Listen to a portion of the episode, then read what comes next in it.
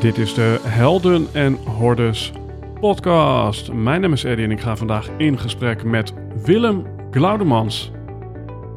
In de zomer van 2016 ontdekten we dat we een schakel waren in een netwerk van mensen die wij Conscious Business Founders zijn gaan noemen. Bijzonder gemotiveerde ondernemers die echt voor durven te staan.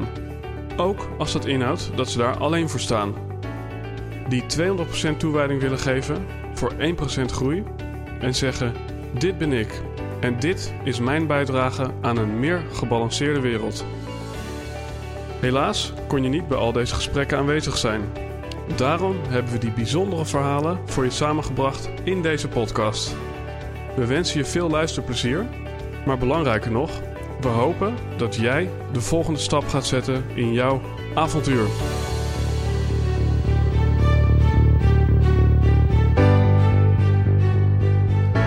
Beste luisteraar, het zou zomaar kunnen dat jij een cursus wonderen hebt leren kennen door dit Helden en Hordes kanaal. Als dat zo is, dan ben ik een gelukkige leerling, om er maar even een cursus wonderen term tegenaan te gooien. En een leerling die alles wat hij leert hopelijk heeft kunnen doorgeven aan onder andere jou, door gasten uit te nodigen die nog veel meer over een cursus wonderen weten dan ik zelf. Misschien heb jij een van de afleveringen gehoord met Koos Jansson, want dat zijn er inmiddels drie. Of heb jij een aflevering gehoord met Olette Luidwieler? Of met Patrick Kikke, waarin het niet primair over een cursus in wonderen ging, maar waarin een cursus wel heel vaak voorbij kwam in de thematiek. Of een van de vele andere gasten die zijn of haar mond opendeed en op video zichtbaar was rondom een cursus in wonderen. Ja, het is denk ik met afstand het boek wat het meest indruk op mij heeft achtergelaten binnen de wereld van spiritualiteit. En tegelijkertijd kan ik niet zeggen het is het beste boek wat ik ooit gelezen heb, om de eenvoudige reden dat ik het nog niet helemaal gelezen heb. Het is een boek met ontiegelijk veel letters erin. Ja, in het kader van minder woorden, meer winst, wat ik vanuit mijn bedrijf vaak zeg, kan je denken, waarom is dat nou uh, zo lang, dat boek? Nou, dat wordt beantwoord in de podcast die ik heb gemaakt met Koos Jansson. En in de aflevering, Trommelgeroffel, die ik vandaag voor je klaar heb staan met Willem Glaudemans, gaan we onder andere in op het ontstaan van een cursus. Maar worden er ook een heleboel andere centrale thema's aangeraakt. Je leert onder andere in deze podcast wat elf mensen drijft om elf jaar samen te werken aan de vertaling van een boek. Je leert ook waarom verandering binnen ja, de wereld altijd van onderaf komt en waarom we verwarring niet moeten zien als een verlies, maar juist als een verdienste. Dus in deze aflevering ga ik in gesprek met niemand minder dan Willem.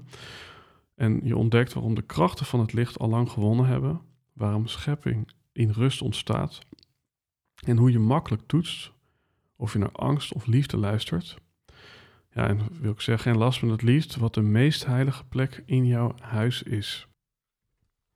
Nou, wie is nou Willem? Hij is geboren in 1954 in Den Bosch, vader van drie kinderen, studeerde Nederlandse taal en letterkunde in Utrecht, is gepromoveerd en meteen na zijn promotie begon hij met het vertalen van spirituele boeken, onder andere de vertaling van de Gnostische Evangeliën en de Openbaringen, de Nach Hammadi-geschriften en daarna een cursus in wonderen. Na het vertalen ging hij meer zelf schrijven, sprookjes, gedichten en diverse boeken waarbij de Bibelserie heel succesvol is gebleken. Zijn nieuwste boek komt uit op 8 november en heet Universele Spiritualiteit, dubbele punt, alles is één, je goddelijkheid leven. Dus een warm applaus, ladies en gentlemen, voor Willem Glaudemans. Beste luisteraar en beste Willem, um, welkom aan boord van uh, dit uh, helden en hordes voertuig, zou ik willen zeggen. Dankjewel. Um, ja, voor mij, voor mij misschien gekker dan voor jou dat, dat we elkaar nu pas uh, zien. Um, aangezien ik uh, deze podcast drie jaar heb en al meer dan 100 afleveringen verder ben. Uh, jouw goede vriend Koos Jansson meerdere malen zelfs heb gezien. En um, ja, dat ik ook zo'n drie jaar geleden een boekje in mijn handen had. En dat heette Ingangen in een cursus in wonderen.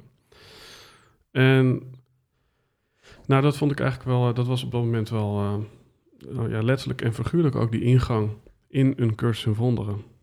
En naast dat ik Koos Jansson een keer bij Patrick Kik had gehoord, maar oh ja. Ehm, voor mij gaat de cursus ver terug. Mhm. Eh, Hoe, hoe ver? Nou, ehm, om precies te zijn, eh, ik denk wel naar mijn jeugd, eh, omdat mijn opa lyrisch was over een cursus in wonderen. Kijk. En die heeft Koos Jansen ook ontmoet. Hij is dit jaar Oh. overleden. Ah, En ja, en, en toen heeft mijn moeder dat eh, ja, overgenomen. En toen kwam ik eigenlijk per abuis bij de aflevering van Patrick. En toen heb ik jouw boekje gekocht. Ja, logisch was het misschien allemaal niet. maar zo werkt het toch? Ja, en ik denk dat ik niet de enige ben eh, die zegt eh, dat ik met een grote boog om dat grote boze boek heen ben gelopen. Ehm, en dat vind ik meteen wel een interessant st- startpunt. Want jij hebt samen met Koos, volgens mij, was daar nog een derde bij? Er was een heel team bij. Oh, We waren met eh, elf mensen begonnen. En er zat echt alles in wat we nodig hadden. Eh, native speakers van het Engels, eh, mensen uit België, mensen uit Nederland, psychologen, theologen en twee Nederlanders hier, waren Koos en ik. Ze hadden alles wat we nodig hadden om de vertaling te kunnen maken. En dat is een prachtig proces geweest van vele jaren. En uiteindelijk ben ik dus de eindredacteur geworden, omdat de groep mij daar ja, naar voren gebracht daarvoor. En Koos werd toen echt mijn, mijn maatje die naast me zat. En wat we deden, we maakten een vertaling. Dan ze kreeg een voorvertaling, die bekeek ik weer. Daar maakte ik een nieuwe vertaling van. Mhm. En vervolgens ging dat naar Koos. En die keek van, eh, als er dingen zijn die, waar hij bleef haken, zo noemden we dat ook, dan gaf hij daar commentaar op. En als ik dat commentaar kreeg in de tijd, stuurden we nog flopjes naar elkaar toe. en als ik dat meteen dacht, oh ja, dat klopt, dan verander ik dat. En als het dus iets was van, daar moeten we even over praten, dan kwamen we alleen daarvoor bij elkaar. En zaten we dus naast elkaar achter de computer. En we gingen nooit in discussie met elkaar. We gingen allebei vertellen wat wij gezien hadden, wat die zin moest betekenen. En dan werden we stil. En dan kwam er altijd zonder enige uitzondering een oplossing die we allebei enthousiast konden ontvangen. We hebben dus nooit gediscussieerd, want dan zit je in het ego, dat willen we niet. Dus we zaten gelijk op het andere niveau met elkaar. Ja, het was altijd wonderlijk. Ja. En als we er niet uitkwamen, dan ging er een fax naar Ken Wapnik. En die man die was midden in de nacht nog bezig of zo. In ieder geval, we weten dat dat eh, negen uur tijdsverschil of zo. En dan zaten wij gewoon smiddags en dan kregen we onmiddellijk een antwoord via de fax terug. Ja, prachtig. Want even voor de luisteraar, eh, we hebben Helen Sjoekman. Zij heeft als Ja. een soort innerlijk dictaat, ja, ja noem het de stem van God, eh, dit boek gedicteerd gekregen. En, eh, en toen was er een andere persoon die het geloof ik Ja. opschreef. Ja, Bill Tedford. Mhm. En zonder Bill Tedford was er nooit iets van terechtgekomen. In ieder geval, Helen was in een grote staat van angst. Mhm. Eh, ze, ze vond het heel erg lastig. Haar ego is een voortdurende opstand tegen wat er opgeschreven werd. Terwijl ze tegelijkertijd 100% toewijding had om het zo precies mogelijk op te schrijven. En Bill is haar steun en toeverlaat geweest in al die tijd. Dus zij kwamen vroeger, eh, voor hun werk, kwamen ze naar een kantoor toe en zij las voor wat ze in stenen had opgeschreven. En hij tikte het uit. Mhm. En dan zei hij vaak, ik, ik kon er met één hand tikken, want met de andere hand moest ik Helen overeind houden. Dat is vaak zo. Hè, ook, ook vond Helen het, die noemde zichzelf een militante Joodse atheïste. En zij kreeg dan Jezus door. Ja, dat, eh, Nee. dat ging er niet in. Hè. Nee. Ook nog als psycholoog een stem horen, dat was allemaal erg lastig voor haar. Maar Bill had altijd hele nuchtere humor en, en die heeft haar gewoon daar doorheen geholpen de hele tijd. En dan hebben we Ken Wapnik. Waar Ken dus ja, die, die eh, was eigenlijk degene die eerst, hè, nadat alles opgeschreven was, zaten er nog geen hoofdstukken, geen, geen punten en geen komma's in. Dat heeft hij met Helen gedaan. Is hij ook weer anderhalf jaar mee bezig geweest. Ze hadden nog geen computers, dus moest allemaal weer opnieuw uitgetikt worden. En hij is in feite de grote leraar en uitlegger van de cursus geworden. En wij als vertalers moesten ook naar hem toe om, om ja, uitgecheckt te worden of we wel zeg maar, van het juiste hout gesneden waren, of het juiste niveau Mhm. hadden. Maar het was een ontzettend lieve en ontzettend humoristische man. Ontzettend gastvrij, dus ik heb ontzettend veel lol met hem gehad ook. Ja. En dan zaten we ook zo aan tafel, zaten we over de vertaling te praten. Ja. We hadden, vanuit onze vertaalgroep hadden we heel veel vragen, dus die kon ik allemaal stellen. En kreeg meteen een antwoord. Hij hoefde vaak geen seconde na te denken. Als Kwam wij- hij dan naar Nederland of gingen jullie eh, daar? wij gingen naar Roscoe bij New York. Hij is één keer naar Nederland gekomen voor de presentatie van de Duitse vertaling. Toen kwam hij op doorreis ook naar ons toe. Ja, voor mij is dat, hè, dat is een beetje een soort fanboy-praat, noem ik het maar. Maar er zit iets heel ja, idioots in dat... Nou ja, ik heb dan ook een stukje van de biografie van eh, Helen eh, gelezen. Ja, ja. Ehm, wat was de titel ook alweer? Een leven geen geluk. Exact, ja. Nou ja, dat zijn voor mij dan een soort van... Daar zit een soort fascinatie en mysterie omheen. Want dat is dan en van een andere generatie. Want ik geloof dat jij begonnen bent met het vertalen. Toen was het 1986. Nou, ik werd toen geboren, dus... ja, Nee, toen vond ik de cursus, de, Oh. 86. Oh, oké, ja. ja. Ja, we zijn iets later met vertalen begonnen. Waar vond je de cursus? Dat is een heel gek verhaal. Ik eh, was bij Elisabeth Kubel-Ross geweest. Een, een vrouw die sterfsbegeleiding heeft eh, ja, uitgevonden, zou je kunnen zeggen. Daar had ik een enorme godservaring gekregen. En precies een jaar daarna zat ik in een, in een regiogroep van haar stichting. En daar zei iemand, eh, ja, we hebben het werk hier van Jerry Jan. Die is gebaseerd op de cursus wonderen. Ik heb dat boek net een week in huis, zal ik iets voorlezen. Dus die las de introductie voor. This is a Course in Miracles, enzovoort. En ja, dat raakte me wel, maar ik vond het werk van Jan eigenlijk veel dieper in mijn hart ingaan. De volgende dag ging ik naar de grootste boekhandel in Utrecht. En ik zocht dus een boekje van Jerry Jan Polsky, ik kon het nergens vinden. Ik bleek er uiteindelijk zes keer langsgelopen te zijn, want ik vroeg het op aan iemand. Dus ik pakte dat boekje, ik draai me om en daar ligt A Course in Miracles. Op de toonbank of op een tafel, nog in de groene dikke arcana pocket. Toen dacht ik, oké, jou neem ik dan ook maar mee, echt op die manier. Ik kwam thuis, ik deed hem open en er was diezelfde energie die ik bij- in die workshop had on- ontmoet, kwam weer door me heen met een enorme kracht. En ik wist, oké, dit is mijn boek. Dit gaat al mijn vragen beantwoorden. Ook weer heel veel nieuwe vragen natuurlijk, maar dat was echt een, een hele diepe ervaring van, ja, dit is het. Ik heb het eind- eindelijk gevonden. Al die tijd aan het zoeken geweest en ineens is het daar. En ja, dat is Ja. onbeschrijfelijk. Ook voor grote dankbaarheid. Ja. Ja. Dus Dat- dat, is mijn aanraking met de cursus.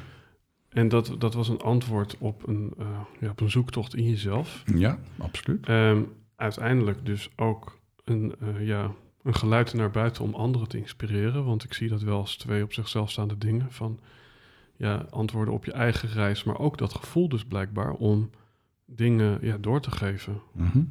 Dat- Ja, Of, of was dat er niet direct? dat was nog niet direct. Ik heb gewoon eerst het, gewoon het werkboek en alles voor mezelf gedaan. Toen kwam ik bij een groep terecht die met de cursus bezig waren. Dus het is vrij, vrij geleidelijk gegaan. Ik was ook andere boeken aan het vertalen. Daar was ik dus wel mee naar buiten aan het treden. En op een gegeven moment was ik een boek aan het vertalen van Marion Williamson. En toen dacht ik van, ik wil eigenlijk liever de cursus vertalen dan een boek over de cursus. Ja, Dus dat was een soort inspiratie die ik kreeg. En toen belde ik, en zo ben ik eigenlijk aan Koos gekomen. Toen belde ik eh, Fred van den Burg. Die, had, die was de enige die ik kende in dat veld. Hè, met wie ik uiteindelijk ook Miracles en Contact heb opgericht. Met Minke Weggemans erbij, dus een drieën. Die belde ik op. Dus de, e- dat was de enige die ik op dat moment kende in dat veld. Die zei toen, ja, dan moet je Koos Jansson hebben. Dus ik kreeg Mhm. zijn telefoonnummer. En ik ging Koos bellen en Koos zei, ja, ja, ja, ik zit midden in een verhuizing. Ik zal je naam noteren. en ik dacht, hier hoor ik nooit meer iets van. In dezelfde week werd ik door iemand anders gebeld... die via dezelfde Fred van den Burg bij me gekomen was.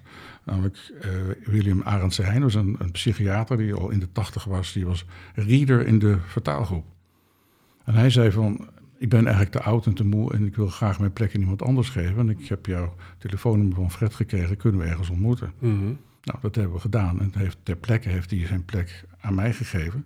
Dus ik belde naar Koos weer op. Ik zeg, joh, via de achterdeur zit ik nu toch in, in de vertaalgroep. ja, ja, ja. Op Koos zei van, nou prima, dan en dan hebben we de eerstvolgende bijeenkomst. Je bent welkom. ja. En zo ben ik in de vertaalgroep terechtgekomen. Ja, fantastisch. Als ik één stapje met je terug ga, dan ga ik naar dat moment voor eh, dat je nou, die cursus in de boek zag, eh, boekwinkel zag. mhm. eh, ik moet zeggen, een cursus in de boekwinkel Ja, zag weer. Ja. Ja, heel Er goed. zijn meerdere wegen naar Rome. Duizend. Zegt Ehm, de cursus zelf, ja. Maar dat was dus een, nou ja, ik, ik noem het even een, een aderlating of ja, toch wel een, Eureka-moment. Mhm. Eh, was het zo dat je voor die tijd al ja, op zoek was in de vorm van eh, dat je spirituele boeken las of dingen rondom persoonlijke Ja, ja, ontwikkeling? ja, ja, ja, zeker. Dat was al veel verder daarvoor begonnen. Eigenlijk, ik ben ooit katholiek opgevoed. En met mijn 17e, 18e ben ik eruit gegaan. In ieder geval, ik heb tegen mijn vader gezegd, ik ga niet meer mee naar de kerk. En vanaf dat moment ben ik eigenlijk aan het zoeken geweest. Dus in mijn hele studietijd, ik studeerde Nederlands in Utrecht. Met een vriend gingen we vaak eh, elke zondag naar een andere kerkgenootschap... of naar een synagoge of naar een moskee of naar whatever. Of naar eh, Russisch-orthodox. Zijn, daar zijn we nog het langst blijven hangen vanwege het mooie gezang. ja, ja. Maar dus, er was een zoektocht en ik had het nog steeds niet echt gevonden. Mhm.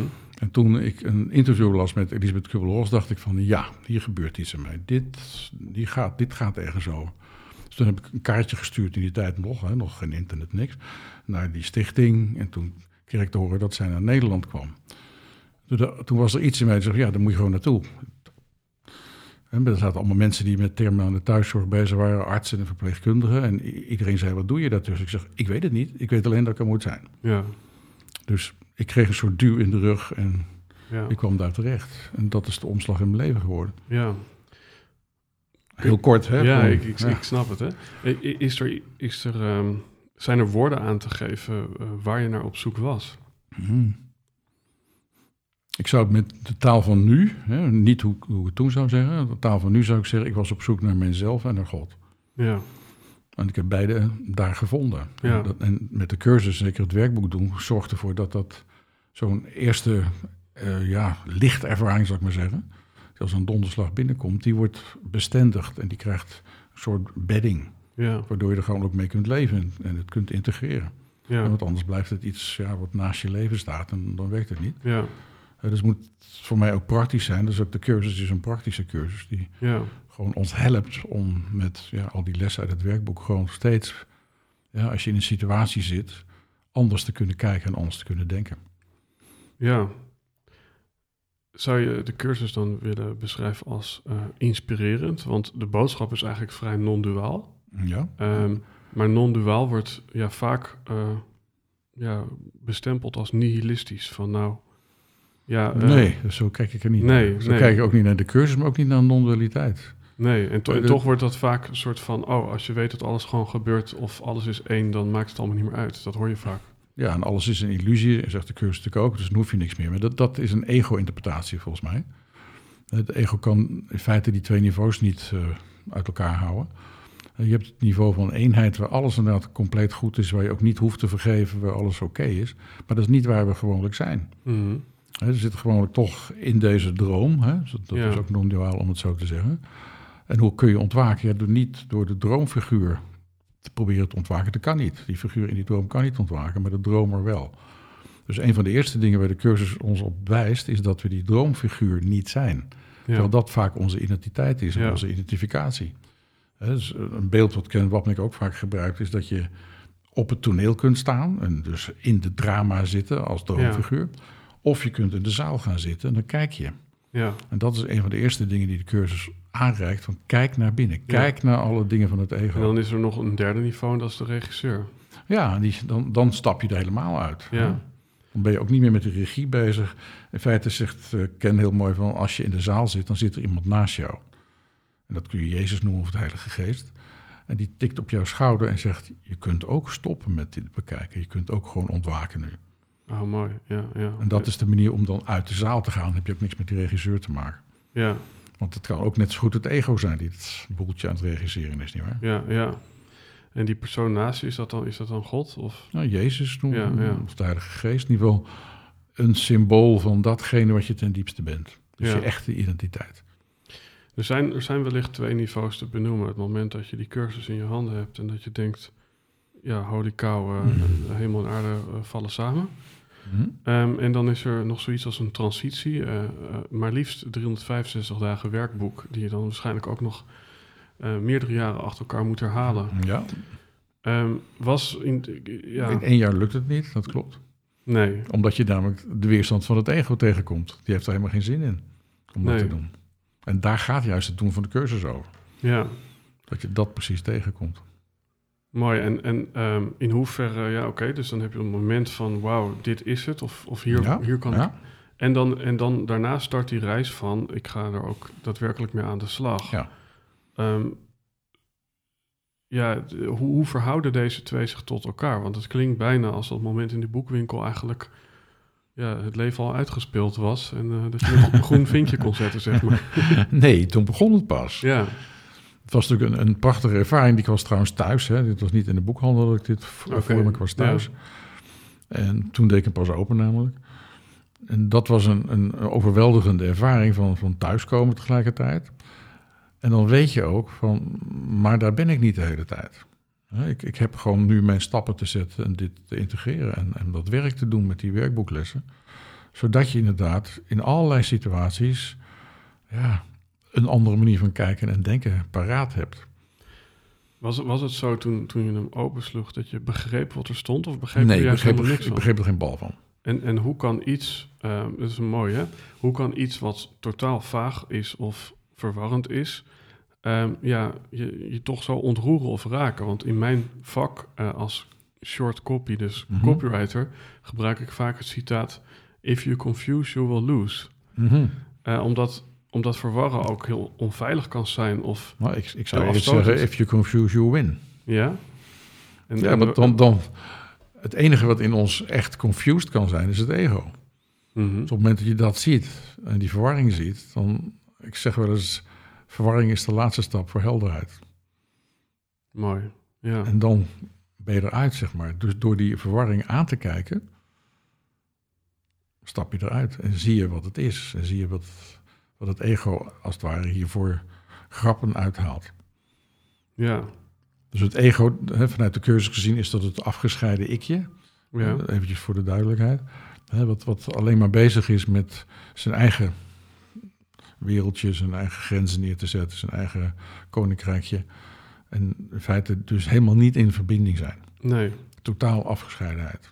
Dus afgescheiden van God, afgescheiden van anderen en afgescheiden van je ware zelf. Mhm. Dat is wat het ego pro- probeert, dat wij dat gaan geloven. ja. En de cursus is er ook heel mooi in door te zeggen: het ego bestaat eigenlijk niet, het bestaat alleen dankzij het feit dat wij het geloven. En het mooie daarvan is dat we het geloof eruit terug kunnen halen. En dat is wat die werkboeklessen van de cursus doen. En dit, dit is misschien metafysisch diep, maar is het dan het ego dat gelooft dat hij bestaat? Of Ja, niets anders kan het geloven. ja, dat is helemaal paradoxaal. Of Het is zeer paradoxaal. Ja, Kijk, en de cursus zegt van, het ego bestaat niet, maar om jou helder te maken waar het ego over gaat, doen we alsof het wel bestaat, zodat we het kunnen beschrijven, zodat we jou kunnen leren wat alle trucs en wetten en gekkigheid van het ego zijn, zodat je ze kunt doorzien. ja. En daar gaat het steeds over. Je doorziet het ego, je kijkt ernaar, je doorziet het. En dan kan het vertrekken, omdat het daarna geen betekenis meer heeft. Is het ego niet ook heel handig? Als ik bijvoorbeeld de straat over wil steken en niet, eh, niet doodgereden wil worden, dan is het toch wel handig dat er iets in mij ofwel bang is, dan wel eh, ja, zichzelf als een op zichzelf staande entiteit ziet die misschien eh, moet overleven. Ja, het ego gaat over overleven, maar dan het overleven van het fysieke. En ook dat is een illusie uiteindelijk. Hè? Dus het ego probeert zijn eigen speelgoed natuurlijk eh, te beschermen. Ja, Maar dat wil niet zeggen dat het ego nuttig is en dat we het nodig hebben. En dat is ook weer een verwarring die het ego creëert, zodat wij in het ego blijven geloven. En ja. blijven zien, ja, het is wel nuttig. Er is een hele mooie regel in de cursus, en alleen maar mooie regels in de cursus, maar deze dan, die zegt van, eh, jij denkt dat zonder het ego alles chaos zal zijn. Ik zeg je, zegt Jezus dan, dat zonder het ego alles liefde zal zijn. Ja prachtig. En die- voelbaar, ja. ja. Die draait het meteen om. Wat ik op zichzelf bijzonder vind, omdat ik ook houd van taal, dat is ook een beetje mijn Mhm. vak, maar dat dit is dan zo'n zin, die kan dan raken. Mhm. Terwijl de cursus zegt ook, woorden zijn slechts symbolen naar symbolen. Ja, en daarmee verwijderd van de werkelijkheid, ja. Ja, dus hoe kan iets wat eigenlijk zo ver verwijderd is van de werkelijkheid, je toch in het hart raken? Want bij jou was het ook, je sloeg dat Mhm. boek open en, en dat onderroerde je. En ja. Dat, dat, dat vind ik op zichzelf ook Maar dat, ik denk dat dat voorbij woorden gaat. Omdat ik al, hè, dat, toen ik die eerste Engelse editie in mijn handen had, ik kon het niet eens lezen. Maar er gebeurde wel heel veel. Ja, dus dan weet ik van, het is van een ander niveau. Het is dit niveau waar ik woorden lees. ja. Ja, ik moest al woorden lezen, om, hè, maar dat was het niet. Het gebeurde gewoon op een heel ander niveau. Als ik dan even, zijn een aantal dingen die ik boeiend vind hieraan. Ik, ik vraag me ook af of er op deze manier al wel eens een podcast is opgenomen in de zin van, ja, ik ben eigenlijk, merk ik, erg geïnteresseerd ook naar dat proces van het ontstaan Mhm. ehm, van de Nederlandse eh, variant van een cursus. En ja. ehm, dan zie ik zo voor me dat, dat, dat je dat aan het vertalen bent. Mhm. Maar het vertalen is voor een groot deel denk ik ook interpreteren. Ehm, dus er is niet zoiets als één juiste vertaling, toch? Ja en nee. Ik begrijp dat je dit zegt. En tegelijkertijd, we hadden ook hele duidelijke instructies gekregen van de Foundation for Inner Peace. We mochten bijvoorbeeld, als er twee ontkenningen in een zin stonden, mochten we dat niet tegen elkaar weg gaan strepen. Omdat het iets heel anders is. Bijvoorbeeld, als je leest van ontken de ontkenning van de waarheid, is wat anders dan bevestig de waarheid. Ja, ontkent ja. ontkenning betekent zeg nee tegen het ego dat de waarheid ontkent. Ja. Is wat anders dan bevestig de waarheid. ja, en dat zit Dus dat- natuurlijk al, ja, dat zit meteen al in het intro natuurlijk. Hè, van dit boek eh, eh, leert je niet wat liefde is, maar haalt alles weg wat Ja. geen liefde is. Ja, precies. Ja, en dat is, ja, dat vind ik ook een mooie. Ik heb ook een moment gehad dat ik tot in mijn ziel geraakt werd. Dat was, denk ik, zes jaar geleden. Ik eh, zet een documentaire van Quincy Jones aan. En hij zit er een beetje te mijmeren in de studio. En Quincy Jones, nou, die heeft Frank Sinatra en Michael Jackson toen de tijd helemaal Mhm. groot gemaakt. Ehm, wat trouwens voor de lu- luisteraar misschien leuk is, dat Beat It van Michael Jackson is opgenomen met eh, deze microfoon. Kijk aan. Ehm, nou, niet letterlijk deze, maar exact hetzelfde. Merk. ja. Ja. Eh, zo lang bestaat die dus ook al. Maar dan zegt Quincy Jones, en dat zegt hij eigenlijk zonder dat hij doorheeft in zichzelf: In life you have to scrape away everything, so there's nothing left but truth. Ja, nou, helemaal eens. Ja, 100%. ja want, want eh, ehm, Dus, waarom, waarom klopt dat? Omdat hè, alles wat de waarheid in de weg staat, dat, dat is in feite datgene wat ons belemmert om überhaupt de waarheid te zien. Terwijl we van binnen precies weten wat de waarheid is. Maar we worden afgeleid door alle grappen van het ego, die niet wil dat wij daar naartoe gaan. Ja, Dus inderdaad, hè, wat liefde is kan niet worden uitgelegd. Maar wat wel kan, is dat blokkades voor het bewustzijn van de aanwezigheid van liefde, hè, daar gaat de cursus over. Die zorgt dat wij die blokkades gaan zien. Dus het ego gaan onderkennen en dan kan het, kan het weg. En dan kunnen wij dus wel zien waar liefde over gaat. Liefde is namelijk het probleem niet, waarheid is het probleem niet. nee, Het is alleen datgene wat ertussen staat. ja. Is het daarmee een soort van reis om steeds schoner te worden? Als je Yes. bijvoorbeeld eh, de werkboeken... Ja. ja. Kan je ook weer opnieuw eh, vervuild raken? of, of kan dat niet? En dan bedoel ik Mhm. mee, je kunt op een gegeven moment geloven dat Sinterklaas niet bestaat. Kun je op een gegeven moment er ook wel weer in gaan geloven? Of kan dat niet? Ehm, met Sinterklaas weet ik dat niet. Of je er weer in kunt geloven. Als je misschien heel uh, kinds wordt aan het einde, dan vind je het misschien wel weer leuk. Uh, met de cursus, uh, ik denk niet dat... Ja, je kunt wel... Je kunt misschien wel enigszins terugvallen, maar nooit meer echt. Je bent door een poort heen gegaan. Ja. En dat is een port of no return. Je kunt Ja. niet meer echt terug. Je kunt wel, als je je, je, zeg maar, je ontwikkeling zo op een lijn zet... kan het wel eens een keertje met een hobbeltje en een deukje gaan. Maar het gaat nog steeds omhoog. En was die poort voor jou uh, persoonlijk, was dat echt een moment... Ik weet nog dat ik in bad zat en het was zo laat en toen gebeurde het? Of is dat meer een transitie? Het is allebei. Ik heb een, uh, dus bij Kubler-Ross en bij het vinden van de cursus zo'n ja, zo'n verlichtende ervaring gehad. En daarnaast is het gewoon werk. En, dan, en dat is geleidelijk. Mm -hmm. En dan, die zijn dus allebei. Ik denk dat veel mensen ook, dat, dat ook geldt. Dat je zowel zo'n zo'n lichtstraal door je heen krijgt. En zegt van oké, okay, hier gaat het over. Mm -hmm. Maar dan begint het pas. En het is niet een eind of zo. Ja, ja. zegt de cursus trouwens ook in het uh, nawoord op het werkboek. Deze cursus is geen begin. maar het is niet, geen eind, maar een begin. Ja, ja. ja. ja. Dan begint het pas eigenlijk. En um, nou ja, waar we het net ook al een beetje over hadden, maar ik ben er toch benieuwd naar van. Kijk, uiteindelijk is het zo geweest dat, nou, ik noem het maar, in het Engels zeggen ze de commitments. Dus mm -hmm. eigenlijk een groep van samengestelde personen die dus aan dat boek uh, ja, gewerkt hebben. Mm -hmm. Ja, die, die waren samen een soort van uitgelijnd in dezelfde energie.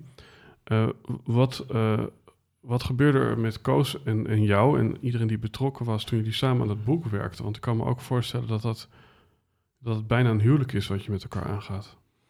En in een huwelijk heb je ook veel ruzie. Dat Ja, hadden we ja. ook. We Ja. hadden behoorlijk veel meningsverschillen over dingen met verhitte discussies. Dat hoorde er ook gewoon bij. Met name over hoe we mind moesten vertalen. Dat was een van de lastigste dingen. Want uh, in het Nederlands heb je maar één woord voor mind en spirit, geest. En dat kon niet, want er stonden heel veel zinnen waar dat allebei in stond. Mind is the activating agent of spirit. Nou, als je het allebei met geest vertaalt, staat er niks meer in zo'n zin. Nee. Dus daar hebben we dus bij hem zijn mee bezig geweest. Van ja, wat dan wel? Denkvermogen. Nee, het moest ook in het meervoud kunnen zetten. Het moest persoonlijk kunnen zijn. Minds are joined. Ja, denkvermogens zijn met Ja, elkaar ja. verbonden. Hm, werkt niet. Dus op een gegeven moment, ik geloof dat ik ermee kwam dat ik ineens dat woord denkgeest Ja, had. ja, ja. Maar het was lastig om, om dat ook door de vertaalgroep heen te krijgen. Dat iedereen dat ook ging zien dat het een mogelijke oplossing was. En we hadden iemand erbij die met IBM, in die tijd met computers, die kon alle zinnen bij elkaar zetten. En we konden hem vragen van, probeer eens het gewoon die zinnen met het woord denkgeest. Dan kijk eens wat het, of het in het meervoud past, of het zus en zo kan. En nou, dat heeft hij gedaan. En dan heb je dus gewoon een lijst dat je kunt gaan kijken van... oké, hier past hij, daar moeten we iets anders doen. Hier past hij, enzovoort. En ja, toen ging ik met uh, Nicole de Haas van Ank Hermes en Koos... met z'n drieën gingen we naar Ken Wapnick en Roscoe... om met hem over dit probleem te praten. En ik weet ook dat wij in zijn keukentje zaten, in dat gebouw... en hij zat tegenover ons en we hadden dus al zijn dingen verteld... Toen zei hij van, het maakt eigenlijk niet uit hoe je het vertaalt. Al, doe je, al zet je refrigerator neer. Het belangrijkste is jullie relatie. En toen liep hij weg. Oké, oké. Onze relatie, oké. Nou, wij gingen dus weer opnieuw over praten, wat we al heel veel keer gedaan hadden. En toen besloten we, weet je, we gaan alle drie even weg, gaan even in stilte. En, ik zat ergens onder een aantal bomen met de vraag van, geef me een teken of dit klopt. Ja. En toen kwam er precies, ik had een klein stukje lucht boven mij wat ik kon zien. Waren vrij grote bomen. En daar kwam drie keer een adelaar cirkelen recht boven mijn hoofd. Dacht ik, oké, als ik een teken vraag en ik krijg dit te zien. Dus wij kwamen weer terug bij elkaar en ik vertelde dit. En Nicole de Haas, als degene die de uitgever was, die had ook een verantwoordelijkheid dat dit boek ook wat ging doen. En met zo'n raar woord erin. Nou, dus we vertelden dit, dat we er met z'n drieën nu echt over eens waren, dat het denkgeest zou worden. En toen zei Ken tegen Nicole, van, kun je dit ook als uitgever, kun je er ook echt ja tegen zeggen? En ze zei ja. Toen zei hij nog een keer, kun je het ook verdedigen naar de, de mensen in de, in de uitgeverij? Ja. Nou, toen was het eigenlijk rond. Van, ja. Iedereen had ja gezegd, ons commitment was er. En het werkt heel goed. Ik bedoel, ik zie het nu zelfs de filmpjes van, van Ken Wapnick. Ik zag er pas eentje op YouTube en daar staat netjes de vertaling onder. Dan wordt, komt het woord denkgeest uh, oh, leuk, komt langs. En ik van ja, het is dus na twintig jaar, meer dan twintig jaar, is het het ingeburgerd te zijn. Komt, dat ook in de Vandalen of kwam dat toen erin? Het kan misschien een keer in de Vandalen komen. Ja. Het, komt nu wel ook op titels van boeken, uh, zie ik het verschijnen en zo. En ja. het is dus een, een, een uiteindelijk een, een handzaam woord, omdat je het in de meervoud kunt zetten en omdat het inderdaad die, ook die persoonlijke kant heeft. Ja, ja mooi. Ik, ik, ik blijf dan een beetje hangen op woorden zijn slechts symbolen naar symbolen, omdat, omdat je dan, nou ja, wat op zichzelf natuurlijk zegt, woorden verwijzen. En, ja, woorden verwijzen. Maar, maar er missen nog wat symbolen, zou je kunnen zeggen. Nee, je, je, in het Nederlands. Woorden, ja, oké. Okay, uh, je hebt woorden nodig die inderdaad verwijzen naar waar het over gaat, maar die het nooit zelf kunnen uitdrukken. Nee. En daarom zegt de cursus, het zijn symbolen van symbolen, tweemaal van de werkelijkheid verwijderd. Het, maar je hebt wel woorden nodig. De cursus staat vol woorden, nietwaar? 1400 eh, bladzijden. Ja, ja. ja. En de cursus had ook een tour de force uit te halen... dat in feite non-dualiteit in dualistische woorden moest gegoten worden. Ja. Maar daar zit iedereen mee die deze boodschap wil vertellen. Ja, ja. En, en is dat... Uh, ja, in, in hoeverre is dat mogelijk?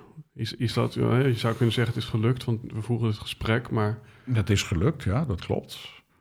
En het is uiteindelijk principieel onmogelijk. Ja. Als je filosofisch ernaar kijkt, zeg het kan helemaal niet. Maar gelukkig is er nog meer dan dat. En kan het dus ons op een ander niveau raken. En, weten we wel waar het over gaat. Je weet heel goed waar het over gaat. Mhm. En die woorden doen er uiteindelijk niet meer toe.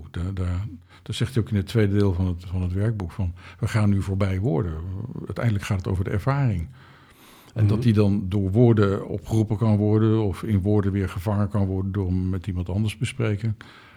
Dat is eigenlijk niet meer van belang. Het gaat uiteindelijk over die ervaring. Die non-dualistische ervaring van eenheid. Van, dat je je werkelijke identiteit weer ziet. Weer herinnert wie je werkelijk bent. Ja. Daar gaat het uiteindelijk over. Ja, dan heb je dus woorden nodig om dat pad te gaan. En op een gegeven moment, als je met de ladder ergens opgeklommen bent, je staat boven, dan heb je de ladder niet meer nodig. Kun je, ja, mooi. Kun je het weggooien. Ja. Hoe lang hebben jullie eigenlijk over gedaan? Over, over dit hele schrijfproces? Want het vertaalproces. Ja. Uh, de hele groep, we zijn met elf mensen waren we. We hebben er elf jaar over gedaan. En ik heb uiteindelijk dus vier jaar lang de eindredactie gedaan. En, en wat maakte de, ja, waar, waar kwam die commitment vandaan? Hè? Je hebt natuurlijk al iets over gezegd van oké, er gebeurde iets in mij, maar in dit geval ging het niet alleen over jou, maar er zijn dus ook elf mensen bij betrokken geweest. Ja. Wat maakt dat elf mensen eigenlijk zonder, hè, als je het dan toch over ego hebt, zonder dat ze weten hoe ze hier rond van komen? ja, dat, dat wisten we niet. Of het gaat verkopen of wat dan ook. We wisten allemaal niet. Ank Hermers ook, die wist het ook niet. Ik weet dat Nicole een slapeloze nacht heeft gehad. Ze dacht van, jee, een groot project, gaat het wel werken? Dus iedereen had zijn eigen, nou, ik denk zijn intrinsieke motivatie. Iedereen werd toch echt aangetrokken door wat hierin staat. En dat je voelt, dit is waarheid. En daar wil ik me aan verbinden om dat op enige manier dus de wereld in te krijgen. Mhm. Iedereen had het op zijn eigen manier. Is, is er een ander boek, of misschien wel niet eens een boek, ehm, wat, wat, wat misschien na die tijd jou nog enorm heeft geraakt? Of, of, of voelt een cursus in wonderen echt als een eindstation daarin? Het is geen eindstation, maar het is wel compleet. Ja, Dus daarnaast hoef ik niet meer zoveel, hoewel ik nog steeds allerlei boeken eromheen lees. En bijvoorbeeld iemand die ik fantastisch vind is Ramana Maharshi. Een grote non-dualistische leraar die op zijn zestiende verlicht was. En nooit meer van die berg af is gekomen. En Die eh, dacht dat hij ging sterven en toen was hij dus eigenlijk verlicht. Want zijn ego stierf, zou je kunnen zeggen. En heeft alleen maar licht uitgestraald. Hij is nooit meer van die berg af geweest. Er is een hele afschroom omheen gebouwd. Is, is er bij jou, eh, eh, hè, er wordt wel gezegd, eh, a breakdown before a breakthrough. Wa- Was er bij jou in je leven een breakdown ergens? Of niet op die manier? Niet op die manier, nee. Nee. Ik had wel dat ik voor die tijd heel erg twijfelde aan alles van mezelf. En eigenlijk is dat gestopt in die workshop bij Elisabeth Kubler-Ross... toen ik echt die e- energie ervoor en dan ook ineens de kracht in mezelf voelde... en wist, oké, dit ben ik. Mhm. En toen was er geen twijfel meer. Dat is misschien een hele gekke vraag, hè? En ik zeg het niet om, de, om het vuur aan de schenen te leggen, maar je hebt een behoorlijk wat boekjes uitgebracht. Ehm, als je aangeeft dat dit boek eigenlijk compleet is, ehm, waarom zijn er dan daarna door jou nog heel veel boeken geschreven? ik vind het een hele mooie vraag. Omdat ik die inspiratie kreeg. Dat is eigenlijk het enige antwoord. En na, na de cursus vertalen heb ik ook niks anders meer vertaald. Nog een- één keer een boekje van Ken over de cursus, maar daar was het mee klaar. Ik had daarvoor nog de Nagama die geschriften vertaald en, dat en daarna de cursus. En dan, zeg maar, in, in dit spirituele veld is er niks meer wat daar nog boven kan gaan, om, om zo maar te zeggen, voor mijn gevoel. Hè? Mhm. Dus vertalen was het niet meer. En toen voelde ik dus op een gegeven moment, nadat ik dus vertaald had, hè, dat ik op een gegeven moment was ik een boel aan het vertalen en toen dacht ik van dit kan ik beter zelf schrijven. Mhm. En dat ben ik toch gaan doen. Ja, Gewoon just like that. ja. Welk boek is dat geworden? Dat was het eerste boek over vergeving. Een wonder van vergeving. Ja, mooi. Ja, want voor mij gold wel van, oké, jouw boeken waren over het algemeen iets kleiner. Ehm, en ook iets eh, begrijpelijker. Mhm. Ehm, kan dit boek ook in minder dan 1400 woorden? Hè, ik citeer even Blaise Pascal uit 1800, geloof ik. Hierbij schrijf ik u een lange brief omdat ik geen tijd had om een korte te schrijven. is, is dat mogelijk om deze korter eh, eh, te maken? Dat is vaak al gevraagd en geopperd. En ook bijvoorbeeld toen eh, dat, dat eerste team, die eerste familie hè, van, van Ken en, en, en later kwam Judas Kurtz erbij en, en, en, Hel- Helen en Bill. Mhm. Dan kwam er een uitgever en die zei, ja, dit moet wel bekort worden, dit kun je zo niet uitgeven. En het was, elke keer was het heel duidelijk, vroegen ze dus echt ook van, wat nu? Het was heel duidelijk van, nee, het kan niet bekort worden. Ja. En daar geloof ik ook in. Bedoel, het is didactisch zit het in elkaar. Dus ook de, de, de zinnen waar je weerstand tegen hebt, of waar je denkt van, moet dat nou zo? En hè, waar het ego dus eigenlijk weerstand heeft, Mhm. die helpen je om dat in te zien en er doorheen te gaan. ja. Dus ook die christelijke taal is ook een belemmering voor heel veel mensen. Van ja, ik ben net uit de kerk weg, dan krijg ik weer eh, God en de Heilige Geest. Ja. Heel begrijpelijk, maar de- de keuze is daar ook weer heel helder over. Die zegt de correctie moet daar plaatsvinden waar de vergissing is begaan. Met andere woorden, waar jij in je denken ja, bent afgedwaald van waarheid, om zo maar te zeggen. Daar word je geholpen om de correctie. Dus ook die woorden van eh, Heilige Geest en verzoening enzovoort. Dus in 2000 jaar christendom is daar een en ander gebeurd. ja. Dus de Dus keuze. zijn niet de woorden, maar de betekenis. De betekenissen die die zijn verschoven. En, en Jezus brengt in het boek eigenlijk die betekenissen weer terug in hun, in hun pure eenvoud. Mhm. En dat vindt het ego niet zo fijn, want ja, het ego is in elke religie binnengedrongen om de boel Ja. te verdraaien. ja. Nou, dan komt hier een boek dat het weer terugdraait en zegt van, maar dit was het. Zo was het Mhm. bedoeld, dit is het. Als we nu even een, een stukje naar de inhoud gaan kijken van... Nou, eh, nu we dit opnemen, zitten we... Nou ja, wat is het? Een x aantal maanden of een half jaar of een jaar na de pandemie. Ja, tenminste, Mhm. de vraag is natuurlijk allemaal wat er nog gaat gebeuren, dat weten we niet. Maar ehm, daarin zijn er wel een hele hoop dingen veranderd in de maatschappij. Eh, van thuiswerken tot aan, eh, ehm, nou ja, mensen die allerlei bewustwording kregen op gezondheid, op eh, Mhm. ja, hoe we omgaan eh, ja, met bepaalde zaken, op waarom moeten we eigenlijk naar ons werk rijden. Eh, er zijn heel veel, Ja, heel veel vragen ontstaan. Hè? ja. En het was denk ik een verhitte tijd. Het is een tijd waarin ja, op een gegeven moment alles heel erg gepolariseerd leek te worden. Ehm, ja, dat is misschien heel, heel subjectief hoor, maar, maar waar, waar zitten we nu ergens? Want het voelt als rustig. En ik, ja, in Mhm. het voorgesprek dacht ik na van, is het nu kalm after de storm of is het stilte voor de storm? Waar, waar zitten we eigenlijk precies maatschappelijk nu? Ja, ik zou e- eventjes willen teruggaan naar wat je in het begin zei van de, hè, dat allerlei dingen mensen eigenlijk bewust werden. Dus ik zag toen, toen het gebeurde, zag ik eigenlijk zoiets van wauw, wat goed dat de hele wereld, de hele planeet wordt even stilgezet. En we worden dus gedwongen om naar binnen te gaan. Dat is bij heel veel mensen gebeurd. Dus dat zie ik ook als een soort ja, een bewustzijnsrevij. Een ontwikkeling van bewustzijn, een sprong in bewustzijn, die we als mensheid met elkaar aan het maken zijn. Nou, dat is de ene kant. En daar sta ik ook. En ik blijf onwankelbaar aan de kant van de liefde staan, wat er ook maar gebeurt. En daarnaast komen dan ook ja, zeg maar de ego-krachten of de tegenkrachten die daar geen zin in hebben. Die zien dat misschien de ontwikkeling van de mensheid nu wel te snel gaat. En die proberen allerlei ja, dingen uit om te proberen om ons weer eronder te houden. En ik denk dat we eh, dat station al gepasseerd zijn. Dat kan niet meer. Mhm. En dan moet ik ook aan Christina van Draaien denken. Daar heb je ook vast en zeker van gehoord. En die zegt ook al van... in feite hebben de krachten van het onlicht al verloren. Alleen niet iedereen beseft dat. En vaak ook niet de machthebbers die Ja, zeg maar, ja, in de krachten van het onlicht staan. De krachten van het licht hebben al lang gewonnen. Maar de krachten van het licht zijn nog niet verenigd met elkaar. En daarom duurt het nog even. hè. Dus juist mensen die op een spiritueel pad zijn, die zou eigenlijk onderraden moeten worden om te gaan zitten hakketakken over wat nou de waarheid is, of dit nou wel klopt en dat nou niet klopt. Dat hebben de religies ook al gedaan, allerlei godsdienststrijd geleverd. En dat gaat niet werken. mhm. Het is juist de bedoeling dat we in onszelf gaan kijken, waar is, is mijn liefde? Waar gaat het ten diepste over? Wie ben ik ten diepste? En als je dat gaat leven, dan verandert A je hele wereld, maar je bent dan ook een soort eh, lichtbaken voor heel veel mensen om je heen. Die dat Ja. ook, ook gaan voelen. Kijk, vroeger waren we bezig met mensen te bekeren. En Ja. bekeren is eigenlijk een aanval op de ander, waar je zegt, jij doet het niet goed, ik weet het beter. Nou, dat werkt natuurlijk niet, dat is een aanval. En daarna zag ik van ja, maar het gaat niet over bekeren, het gaat over uitstralen. Dus als jij uitstraalt wie jij weet dat je ten diepste bent, dan heeft dat zijn effect.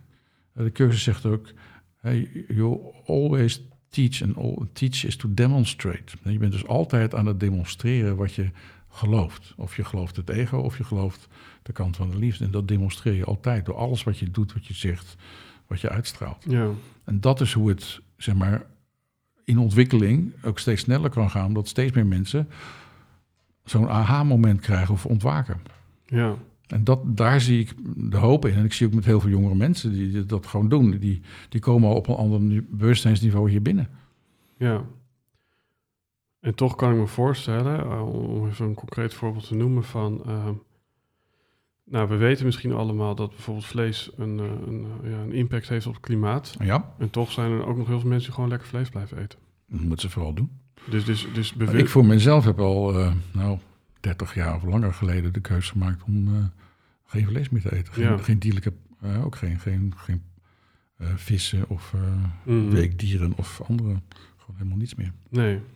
Maar is het zo dat bewustzijn dus altijd resulteert in ander gedrag? Want kijk, als ik zie dat Sinterklaas niet bestaat, ja, dan ga ik niet meer zenuwachtig zijn en dan ga ik mijn schoen niet meer zetten. Maar Nou, die schoen kun je altijd nog zetten natuurlijk. Je kunt altijd de hoop hebben dat er nog iets in komt. dat kan ja, maar als ik dat dan vergelijk met inderdaad eh, zien dat vlees eh, misschien belastend is voor het klimaat, of fossiele brandstof in je tank gooien ook.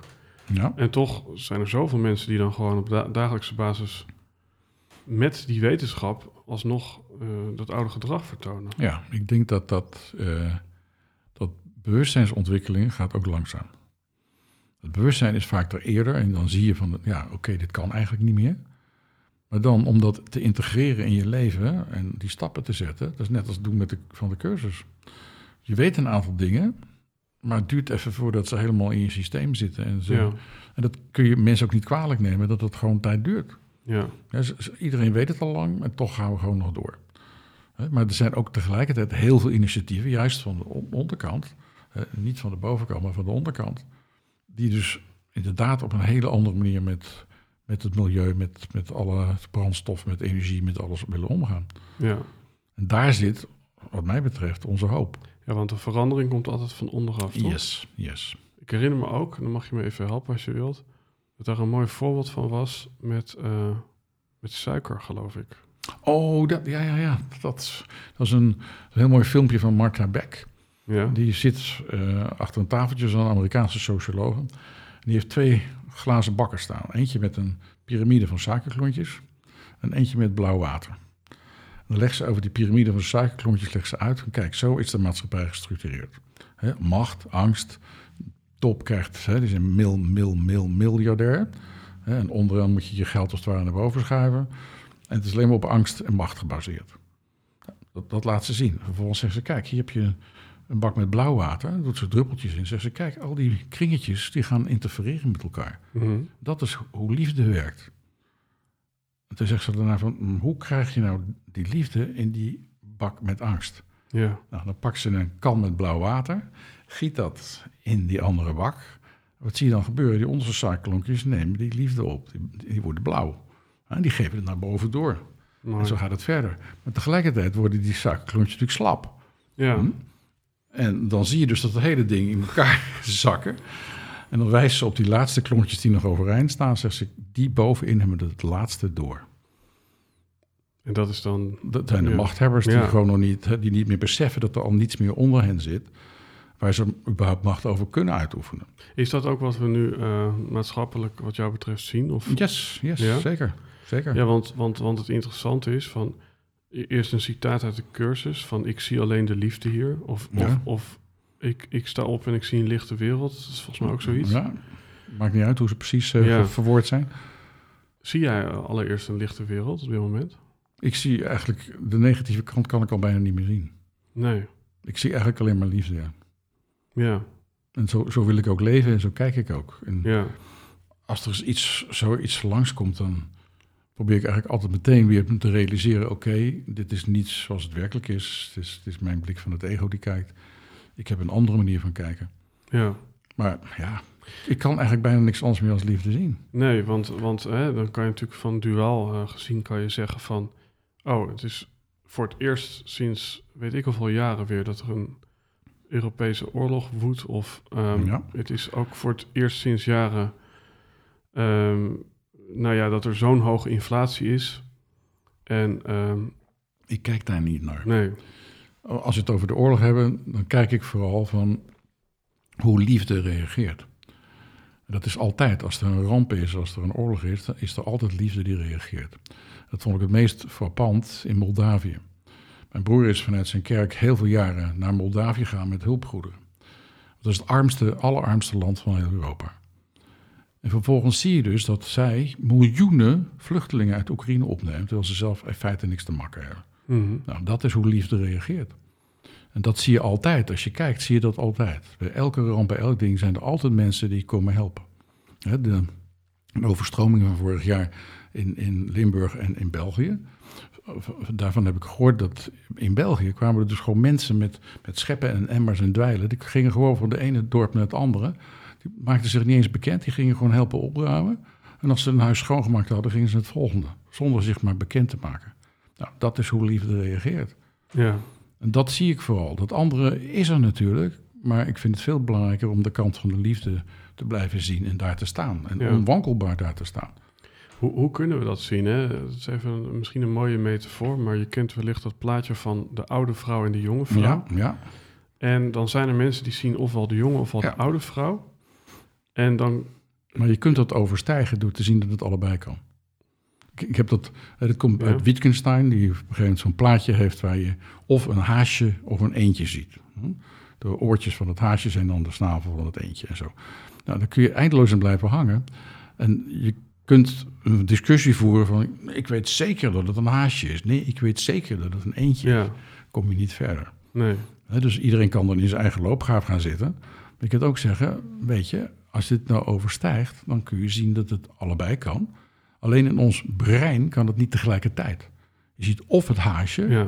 of het eentje, of de oude vrouw, of de jonge vrouw. Ja. En nooit tegelijkertijd. Mhm. Nou, dat is een beperking van de werking van ons brein. ja. En verder is het niks eigenlijk. En toch kun je dat dus overstijgen. Ja, Dus, dus ehm, ja, als, als je, je je brein, dus eigenlijk je uitrusting... Hè, dat is ook zo'n mooi voorbeeld van een 6 of een 9 op, op tafel zien. Mhm. Eh, is het nou Ja. een 6 of is het een 9?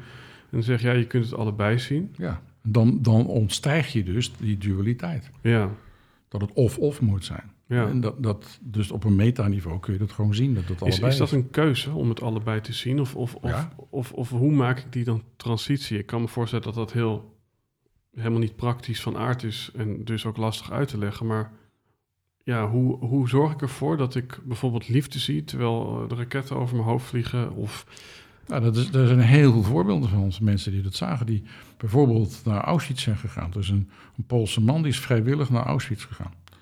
En heeft daar in het kamp gezeten, heeft daar een verzetcel is die daar begonnen. En dus liefde komt dus zelfs op zo'n plek.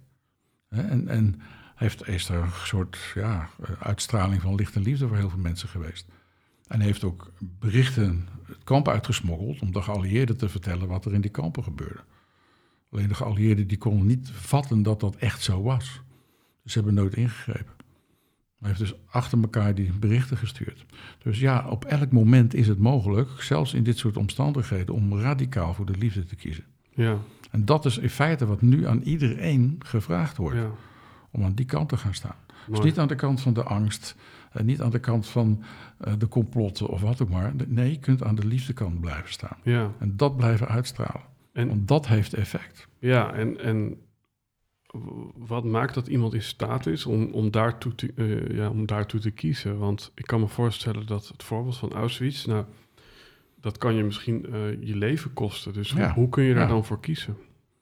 Omdat je op een gegeven moment weet dat je dit lichaam niet bent. Dus dat je niet bezig bent om alleen maar te, ja, te Mhm. zorgen dat het lichaam overleeft. Dat is het ego. Ja, Dus als je weet dat je dit niet bent, hè, dat, op de eerste bladzijde in de cursus staat het al, en niets werkelijks kan bedreigd worden, niets onwerkelijks bestaat. Dus niets werkelijks, dus wat je ten diepste bent, kan door niks bedreigd worden in deze wereld. Mhm. Als je dat beseft, dan niet dat je nou roekeloos gaat worden of, of met ware doodsverachting, maar je weet gewoon, daar gaat het niet over. Nee. Het gaat niet over het bestendigen van dit lijf. Het gaat over mijn, mijn spirituele ontwikkeling en weten wie ik werkelijk ben. Daar gaat het over. En daar kun je vervolgens naar gaan leven en gaan Ja. handelen. Ja, dus, dus we maken keuzes op basis waarvan dan? Is, is dat, eh, Onze identificatie. Als, je, als je denkt dat je een ego bent in een lichaam, dan maak je hele andere keuzes dan als je weet, en ik zou ook echt met nadruk weet, mhm. dat je nog steeds bent zoals God jou geschapen heeft. En dat dat nooit of te nimmer aangetast kan worden door niks hier. Ja, En dan weet je, je bent liefde en dat is het enige wat je bent. Dus ga dat leven en ga dat uitstralen. ja.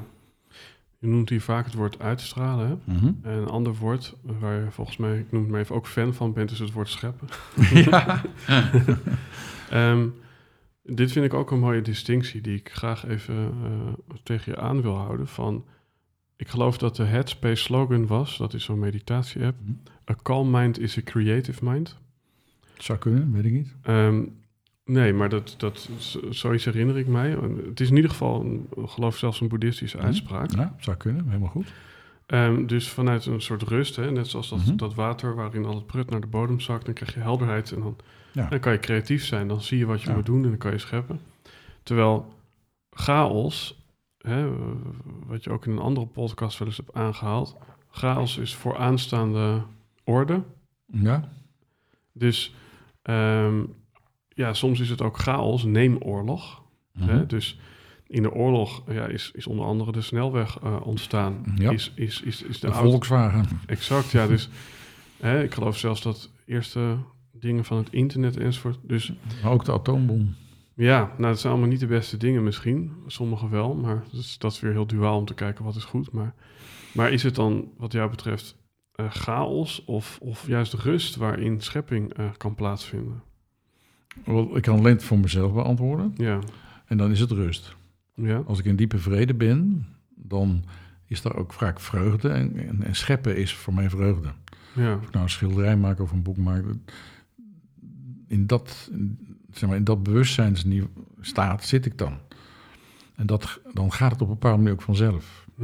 Hè, natuurlijk ben je afgestemd, je krijgt inspiratie. Maar het scheppen is geen worsteling of zo. Nee. Vroegere dichters, ik weet nog dat Leo Vrooman eh, dat schreef. Scheppen riep hij gaat van auw. En ik zeg, scheppen riep hij gaat van wauw. Ja, fantastisch. Dat is voor mij veel, ja, veel meer in mijn hart, zeg maar. En, Om- en, wat, wat maakt dat dat scheppen zoveel voldoening geeft, eh, wetende dat binnen de dualiteit het eigenlijk allemaal ja, net zo belangrijk als onbelangrijk is? Ja, maar vanuit de eenheid is het wat anders. Eh, schepping, eh, dat is, dat is waar de cursus ook over schrijft. Schepping kan zich alleen maar uitbreiden zoals liefde zich alleen maar uit kan breiden. En dan heeft de cursus het ook over het verschil tussen scheppen en maken. hè. Maken is wat het ego doet en scheppen is wat vanuit onze goddelijkheid doen, of hoe je het ook zeggen wil. Mhm. En dat kan alleen maar uitbreiden. Dat, dat neemt alleen maar toe. En liefde is eeuwig. Hè? Dus als de liefde is, dan kan het alleen maar verder uitbreiden. En die liefde gaat nooit verloren. Nee. Dus het wordt steeds en steeds en steeds en steeds meer. En voor angst, dan moet je elke keer opnieuw voeden om het zeg maar, in leven te houden. En liefde hoef je niet te voeden, dat gaat oneindig veel verder. Ja. Ja. Dat is voor mij een behulpzaam onderscheid. Hè? Dus scheppen, dat is voor mij de uitbreiding van liefde. En dat, als je daarin gaat staan, dan gaat het eigenlijk vanzelf. Mhm. En natuurlijk krijg je inspiratie soms. Hè? Ik ben ook met de schilderij bezig en dan lukt het even niet. Maar Mhm. dat is niet waar het over gaat. Als ik dan weer stil word en ik blijf zitten voor dat schilderij, dan, dan krijg ik weer een ingeving. Of dan weet ik de eerstvolgende stap. En meer hoef ik niet te weten. Dat ver- vertel ik vaak tegen mensen als ze in een probleem zitten. Je hoeft alleen maar de eerstvolgende stap te weten. Als je Mhm. die stap zet met, zeg maar, je liefde of met de Heilige Geest of hoe je het noemen wil, dan weet je ook weer wat de volgende eerste stap is. En de volgende eerste stap. Dus je hoeft je hele leven niet te plannen. Nee. Je hoeft alleen de eerstvolgende stap te weten. Als je die met liefde doet en je kijkt daarna terug, dan zeg je van wow, wie heeft dit bedacht? Nou, ik niet. ja. Dat is ook bijzonder. Ehm, als we nog even ja, blijven in het onderwerp van, nou oké, eh, ik zie alleen de liefde hier, noem ik het Mhm, even. mhm. Dan, dan heb ik hier, ja, vooraf dacht ik na over, ja, blijkbaar is er zichtbaar een teken voor jou dat we eigenlijk de way up aan het bewandelen zijn. Ja. Eh, ja, waar, waar kun je dat aan zien? aan diverse dingen. Ik kijk dan voor, voor allereerste plaats naar jonge mensen. Ik heb echt het voorrecht dat ik met veel jonge mensen mag werken. Mhm. En ik zie dat hun bewustzijn op een ander niveau zit. En dat ze heel snel die blokkades van het ego doorzien. En hun volgende stap zetten. Mhm. Nou, dat, dat geeft mij enorm veel hoop. Dat er dus die versnelling in het bewustzijn zit. En dat kun je dus gewoon zien aan jonge mensen. De tweede is dat er st- steeds meer zielen van een hoger niveau hier incarneren om het hele bewustzijnsniveau op te tillen. Eh, Christina van Draaien is ook Ja. nog iemand die dat heel erg stimuleert en laat zien van jongens, we zijn er eigenlijk al, wat ik net ook al zei. Alleen we hebben het nog niet zo door dat we er eigenlijk al zijn. Ja, ja. Dus dat is ook weer een teken. Er zijn heel veel zeg maar, hulptroepen ook achter de schermen zeg maar, die ons helpen om ons bewustzijn op te tillen. ja. Dus ik kan eigenlijk niks anders meer zien dan dat. Nee. En alles is behulpzaam daaraan. Dus ook een, een oorlog kan behulpzaam zijn, omdat heel veel mensen dan ontwaken en zien van, maar dit is het dus niet. ja. En dat is ook zeer behulpzaam. Hè, je kunt zeggen, ja, dat wisten we van tevoren, maar als het ervaring wordt dat je gewoon ziet wat er gebeurt, Mhm. dan kan de mensheid als zodanig kan op een gegeven moment zeggen: we zweren nu alle oorlog af, omdat het niet meer past in ons bewustzijn. ja. Ons bewustzijn gaat het niet meer ondersteunen. Nou, ik denk dat we daar redelijk dicht tegenaan zitten. Dat we gewoon op een gegeven moment als mensheid zeggen: het is klaar met oorlog. Het levert niks op. Het is een achterhaald idee. Ja, mooi. Prachtig, ja. Ja, en, en wat ik er wel bijzonder aan vind, is dat eigenlijk zowel het term eh, omhoog gaan, wat, wat toch een soort van groei... ehm, Ja, het is groei. Ja. ja, eh, net zoals... ehm, ja, dat we daarmee ook op de tijdlijn zitten van... we, we bewegen in de toekomst naar, naar meer harmonie of liefde of wat dan ook. Mhm. Hoe eh, ja, is dat op zichzelf niet allebei heel duaal? Van, eh, De tijd is natuurlijk op zichzelf al duaal. dan is een illusie. Dus alleen binnen de tijd kun je zeggen, er is ontwikkeling. Ja. Hè, Maar, maar schepping gaat altijd door. Eh, Dat gaat ook buiten de tijd, het is tijdloos. Dus een, een, een ware schepping staat eigenlijk al meteen buiten de tijd. En vervolgens heb je nog binnen deze tijd Ja. zo'n schepping als het ware vorm te geven in woorden of Mhm. verf of andere manieren. En maar dan zit je op het, op, het, op het duale niveau. Maar in het duale niveau is er dus een afspiegeling van de eenheid Ja, ja. in dit soort dingen. Mhm. En dat is wat, wat mensen kan aanraken, kan trekken, kan doen ontwaken. Waardoor ze ineens vanuit hun ziel voelen, ja, hier gaat het over. Wat ik me ook nog afvroeg, ehm, als we dan kijken naar die, ja, naar die transitie of transformatie, ik weet eigenlijk niet eens hoe ik het moet noemen, dan, ehm, Bewustzijnssprong noem ik het wel eens. ja, wat, wat ik daarin boeiend vind is, eh, ja, dat, wat mij opvalt is dat eigenlijk, het lijkt wel of de, de gevestigde orde, of dat nou de politici zijn of wat dan ook, altijd achterlopen op, eh, ja, op de beweging. Eh, wat, ja, wat is daar praktisch nut van, zou ik bijna willen vragen. Van, hoe komt het dat, dat, dat, dat de systemen altijd als een soort van... die zijn heel log. Ja, En dat duurt even voordat dat, hè, denk maar aan die piramide van suikerklontjes, dat duurt even voordat dat zootje in elkaar zakt. En bovenste hebben het laatste door, dus die gaan nog een hele tijd door, terwijl er al niks meer te, ja, te, te regeren valt eigenlijk. maar die, het is ook wel mooi in deze metafoor, want die zien misschien, of die, die proeven de gevolgen nog niet van die stroom liefde die daaronder Ja, al aan ja. het... eh, Ja. Dus in een bedrijf kun je altijd van onderaf kun je veranderingen teweeg brengen. In een regering, in een land, al, altijd van onderaf. en dat loggen, dat is misschien ook inderdaad ja, een, cruise ship die vaart langzamer weg dan een speedboot. Ja. En zo'n cruiseschip die komt dan tegen de wal aan. De wal zal het schip keren. Maar de meeste mensen zijn anders allerlei reddingsbootjes eraf gesprongen natuurlijk. Is, is zo'n hiërarchie ergens nog wel nuttig? Dus je- Nee. Ik denk dat, dat we naar een totaal andere ordening gaan in de maatschappij. Ja, want, want is er niet iets van leiderschap of richting nodig eh, waar Ja, andere mensen zich aan conformeren? Conformeren vind ik al een lastig woord hier. Ja, Ehm, het is meer zo dat er steeds meer mensen gaan samenwerken. Omdat je merkt, je zit op hetzelfde, ja, zit op dezelfde boot, zeg maar. ja, Dus niet meer op die olietanker die aan het komt varen, maar op een andere boot. En je gaat zeer, zeer veel samenwerkingsverbanden zien. Vanuit grassroots level. En van daaruit gaat het verder. ja. Het kan ook niet anders. Het kan alleen maar van onderaf komen. Van bovenaf hebben we het al jarenlang geprobeerd. Eeuwen misschien wel. En wat heeft dat opgeleverd? Ja, meer oorlogen. ja. En meer ja, het eh, uitbuiten van de aarde. Mhm. Dus daar, daar moet het niet van hebben. We moeten het niet van die logge structuren hebben. We moeten het van mensen hebben zoals jij en ik, die op een gegeven moment kiezen. Ik ga nu aan de kant van de liefde staan en niks anders meer. ja. En dat gaat invloed hebben. Dat, dat gaat steeds meer invloed hebben. En die Wat- mensen gaan elkaar raken en gaan elkaar vinden. En daar gebeurt iets. Mhm. Wa- Wat, eh, hè, ik kan me voorstellen dat zo'n luisteraar eh, van deze podcast denkt van... hé, hey, eh, ik wil eigenlijk ook wel aan die kant van liefde staan. Wees welkom. Ja. wat, wat maakt, dat, dat vind ik dan ook opmerkelijk, dat als dat zo dienend is eh, van bovenaf, eh, wat maakt dan niet dat we eigenlijk ja, bij onze geboorte al een stemmetje krijgen van, hey, eh, één tip om het hier hier allemaal erg fijn te maken, kies liefde. Ja, nou, ik denk dat we die stem zeker horen en steeds weer opnieuw horen. Maar dat het ego luider aan het kletsen is. Ja, En dat we dan dus op een gegeven moment niet meer weten naar welke stem moet ik nou luisteren. De stem van de liefde of de stem van het ego. Maar dat is eigenlijk vanuit de cursus weer een heel eenvoudige manier om dat onderscheid te maken. ja, Zegt de cursus, voel je vrede, ja of nee? Dus als je naar de stem van het ego luistert, kun je geen vrede voelen. Als je naar de stem van de liefde luistert, wel. Dus dan weet je altijd meteen naar wie je luistert. ja, Dus kun je elke seconde kun je die keuze opnieuw maken. Van waar luister ik nu naar? Oké, ik luister nu. Ja, ik voel me niet lekker van binnen. Hm. Voel me een beetje gedeprimeerd of iets anders. Nou, dan weet je naar wie je aan het luisteren bent. ja, En als je dat dus doorhebt, dan kun je ook onmiddellijk zeggen: nee, dankjewel, ego. Ik zeg altijd achter: nee, dankjewel, ego, voor je betekenisloze commentaar. Dan houdt het op, want ja, het ego is niet goed of slecht, het is betekenisloos, zegt de cursus. Dus alle betekenis die het heeft, hebben wij daar aan toegekend. Mhm. Dus kunnen we er ook weer afhalen. En als dat weg is, dan kun je niet anders dan aan de kant van de liefde staan. Dus dat is eigenlijk heel simpel en heel praktisch. Van wat voel je van binnen, dan weet je altijd waar je staat en weet altijd Ja. naar welke stem je luistert.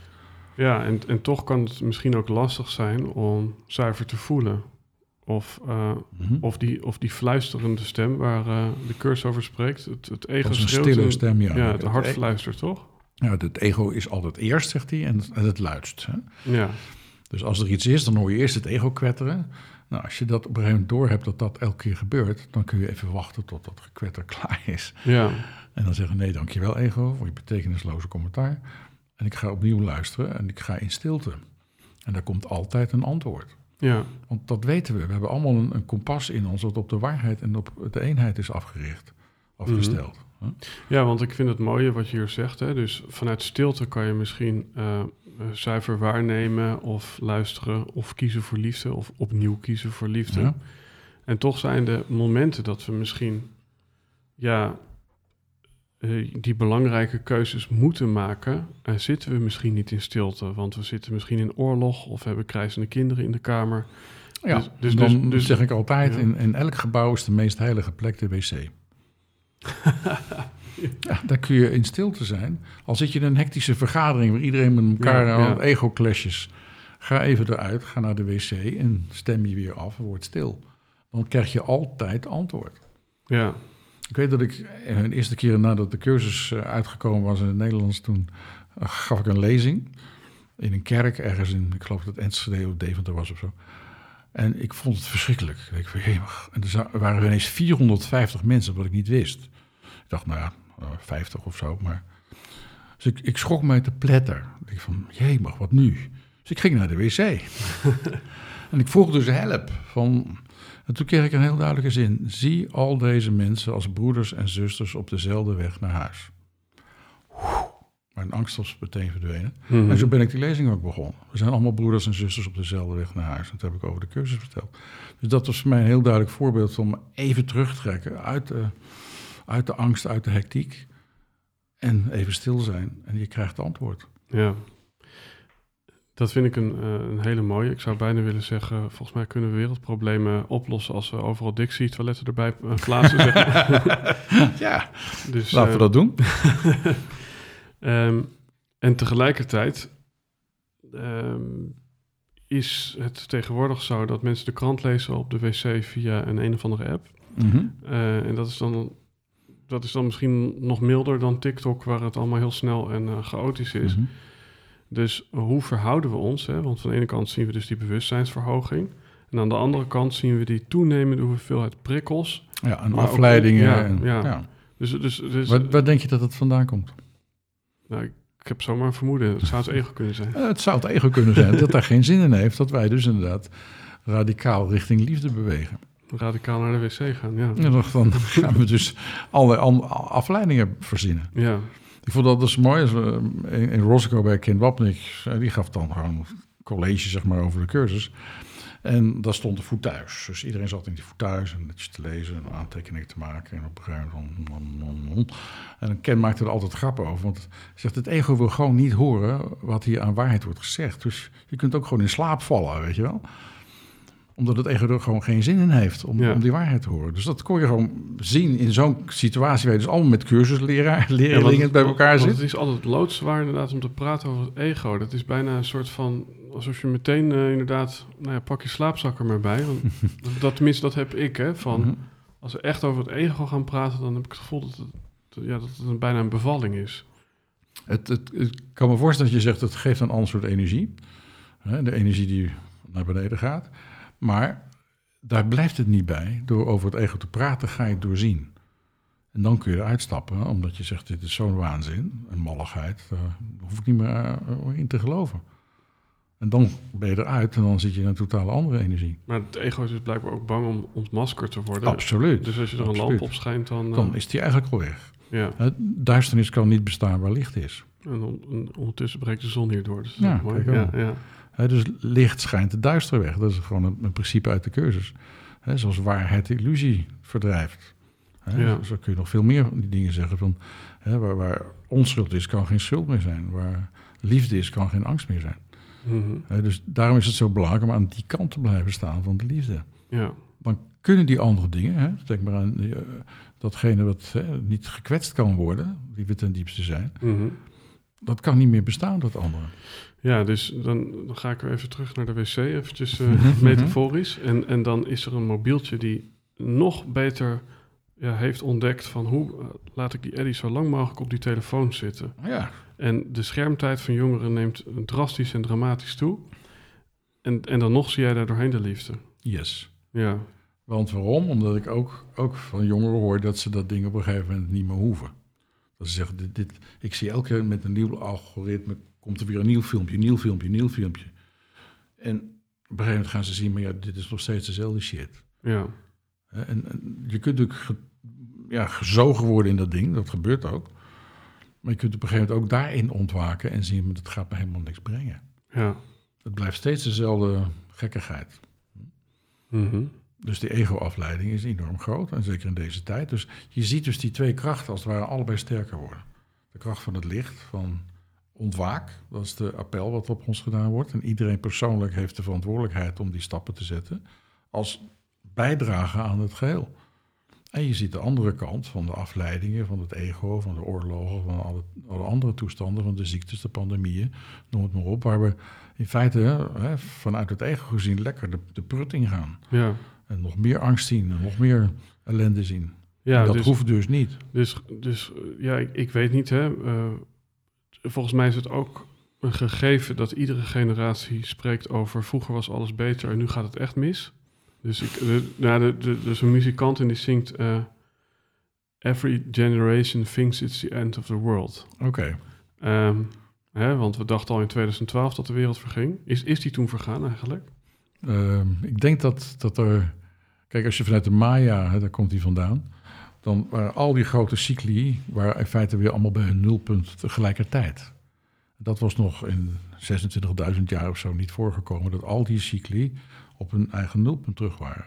En men heeft dat vertaald als dan is het dus het einde van alles. Nee, er begint gewoon een nieuwe cyclus.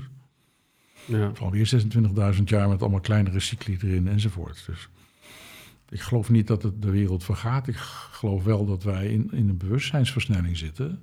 Hè, dat, dat is ook, Helen vroeg op een gegeven moment aan Jezus van...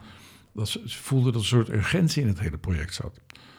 Toen antwoordde Jezus, ja, we zijn met een celestial speed-up bezig. Dus een hemelse versnelling, een, een versnelling in ons bewustzijn. Dat was al in 1965. ja, En toen is dit boek gekomen om ons juist daarbij te helpen. ja. Nou ja, ik merk ook, hè, dat zit op een heel ander vlak, maar er ontsta- ontstaat steeds meer wat ze dan noemen advertentieblindheid. Dus mensen worden eigenlijk steeds ja, meer eh, immuun voor eh, nou ja, psychologische trucjes, marketingtrucjes. We en, hebben het door. ja, ja. Alleen degenen die die trucjes maken, hebben nog niet door dat wij het doorhebben. ja, die proberen nog betere trucjes te verzinnen. Ja, maar nog, nog leukere slogans en slagzinnen. Zo, ja, dit, die voel ik wel.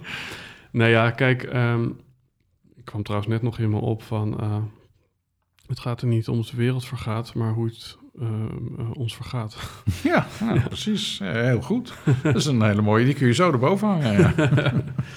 ja, prachtig. Ehm, ja, kijk, wat, wat, wat ik interessant vind is dat er dus blijkbaar zoiets is als een, een optrommeling van, van chaos. En ook daar heb je wel eens iets over gezegd. En dan mag je me even helpen. Iets Mhm. met, met zandkorrels. En, Oh ja, ja, ja, ja.